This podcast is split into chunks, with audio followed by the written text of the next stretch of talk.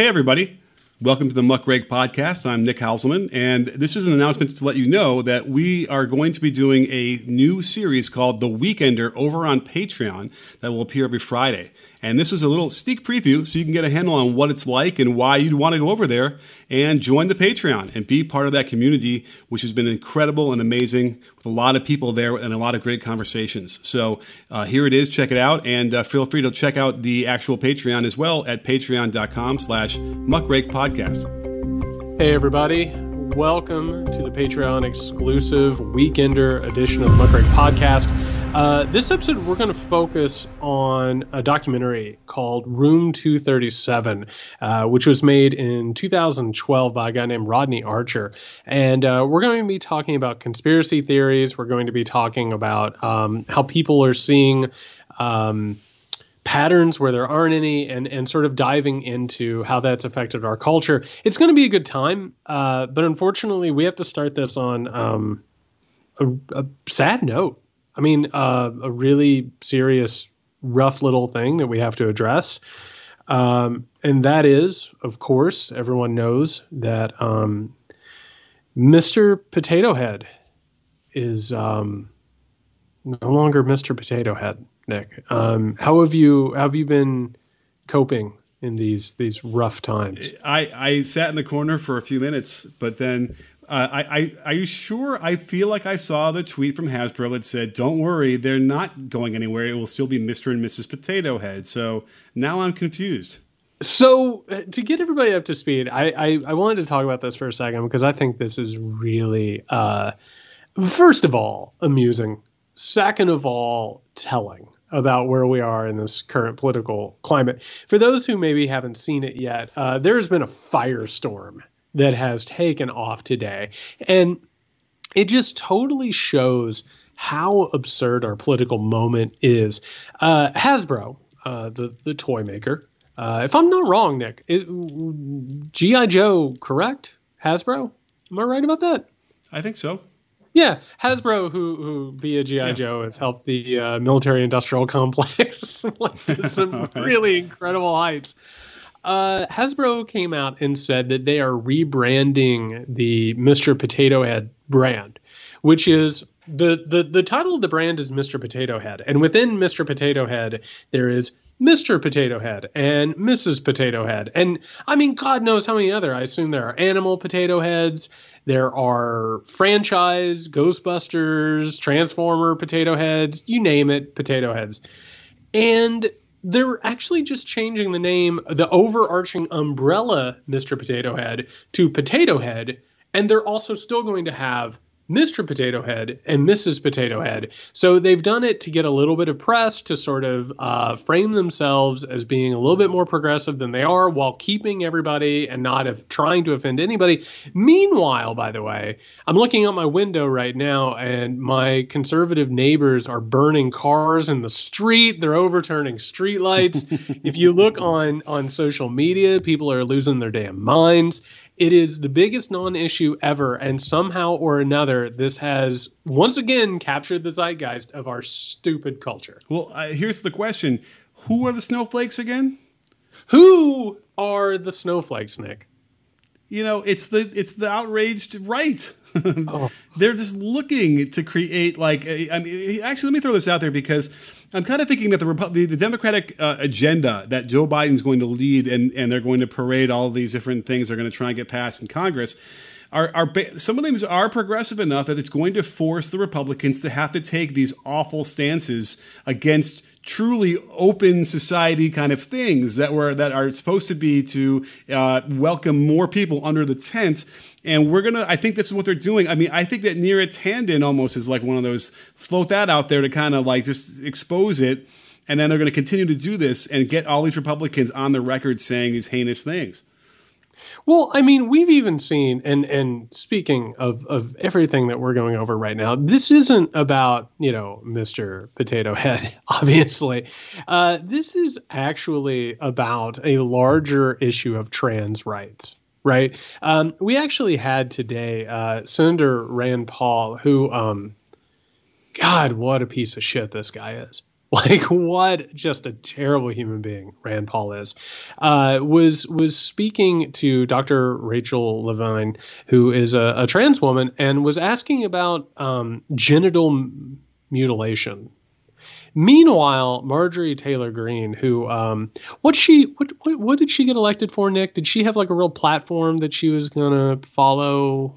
It, it, it's the alphabet sometimes eludes me, Jared, but I think there's yeah. a letter it's it's it's it's it's more about QAnon, which we're going to talk about uh, extensively here in a little bit, but also to just make money and gain power and influence people by quote unquote triggering the libs, who has gotten in a bizarre uh, like tit for tat matchup with her neighbor in Congress who put up a trans flag. So she put up a statement that there are only two genders and then immediately tweeted it because she thought that would get a lot of response, which unfortunately it did. Um, we're now dealing with a Republican Party that literally has no other objective beyond power, profit, and pissing people off. That's literally all they, they have to do anymore. And meanwhile, the country, by the way, is in shambles. It's falling apart. Uh, people are suffering and dying. And these people, they're literally having flame wars that you would see in online forum. Uh, I, I in no way wish to defend the senator from Tennessee. Is that where Rand Paul is? Kentucky. Kentucky. Forgive me. God damn it. Sorry, guys in Tennessee. Uh, in Kentucky. I knew that. Uh, but you know, he tried to do this um, this like you know anecdotal story about a person who had had um, a transgender surgery to become to transi- transition from a man to a woman, and then you know a few years later, uh, as a teenager, and then a few years later, realized that it was a mistake and wished that she hadn't done that. Um, and then that suddenly becomes this whole thing where how how would you ever let anybody who's underage have you know go through this process? I think it's basically what it's saying. Um, it certainly is red meat for any of the really oh ultra right. Uh, I mean, listen, when he, the way he phrased it, it, it, does sound somewhat reasonable that like you probably would want to have some parental guidance in this. But he doesn't for, need to talk to her about it. Okay, like, fair enough. He, he okay. The subject didn't need to come up first of all. Second of all, he said transsexual. Mm-hmm. Like that, that, Come on. Like he is pushing an agenda in all of this, and again, it has nothing to do with a right. legislative plan whatsoever. Right. I mean, there's nothing. They're not doing anything. This has nothing to do with anything. And by the way, we haven't talked about it yet, and I want to talk about it more extensively, and maybe we'll do an episode about it coming up. Meanwhile, Donald Trump Jr., Lauren Boebert, they're just making videos left and right of themselves standing in front of giant displays of weapons, looking like members of Al Qaeda, by the way, releasing, you know, their newest threat towards, you know, the Western devils. And all that this is about is perceived aggrievement. That's all it is. Is they're continually trumpeting this idea that something awful is happening to them. With Donald Trump Jr., it's that he thinks he's not getting enough likes and retweets and impressions on his Instagram. With Boebert, it's because uh, I, I don't know if you know this, but her restaurant Shooters has a long history of making people deliriously sick with their food and people are like hey you probably need to watch the temperature that your food is kept at. And she's like don't tread on me. I'll make people sick all day long. Marjorie taylor greene was thrilled to be removed from her committees. Thrilled because it gave her more time to shit post yeah. You know what I mean? Like that's that's what this party is. She's a martyr. She becomes that martyr. But you have to do it. You have to take out take away the committees from her anyway. But uh, yes, it just it just riles them up. I mean, I just saw this horrible video. Uh, this woman and her three year old daughter in a car were getting menaced by a guy who's like tailgating them, all because she had a Biden sticker on the on her bumper. And when he pulls over and she films him, he is just fully like, "Yeah, I was totally tailgating you because you had a bumper sticker, and I'm really happy that you were freaking out and scared." Scared and I made you scared. I made you. He's like, come on, keep driving. I want to keep doing it. And it was like such an insight into what oh. the mindset is. It's like they don't exist for anything legislatively. They're simply trying to like, you know, own the libs. But I, I have to tell you one thing just to show you how my mind works. So, you know, uh, with, with Junior doing this, you know, to the camera with all the guns behind him, all I took from that instantly was the gun over his right shoulder, one of them, there's a number of them, is a Remington XP 100. Are you aware of why that might be significant in my line of work? tell tell tell the good people at home. the Remington XP100 is the gun that supposedly was used by the grassy knoll shooter in '63 to kill for the headshot uh, on JFK. And there must be something going on there. Again, if you want to try and connect threads and post the red string across your walls, uh, that's something right there. So speaking of, and that that is as good of a transition as anyone could ever ask for. Thank you. Let's go ahead and jump into and and again for those of you who uh, maybe haven't seen Room 237, uh, Rodney Ascher's documentary, um, I recommend it. Absolutely recommend it. I think it's a, a hell of a viewing experience. Um, but for those who haven't, uh, this was a documentary that I think was well ahead of its time and really, really telling of who we are as a species who we are as a society and culture, and pretty much gave us a blueprint for the type of thinking that unfortunately we find ourselves in now and the conspiracy theory thinking and narrative connecting that we're dealing with now. But for those who haven't seen it, um, and again, you should. I mean, I, I would go watch it. Uh, this is a documentary that concerns uh, Stanley Kubrick's horror movie adaptation of the Stephen King book, The Shining. Uh, which I, how do you feel with The Shining? I think it's one of the greatest horror movies of all time.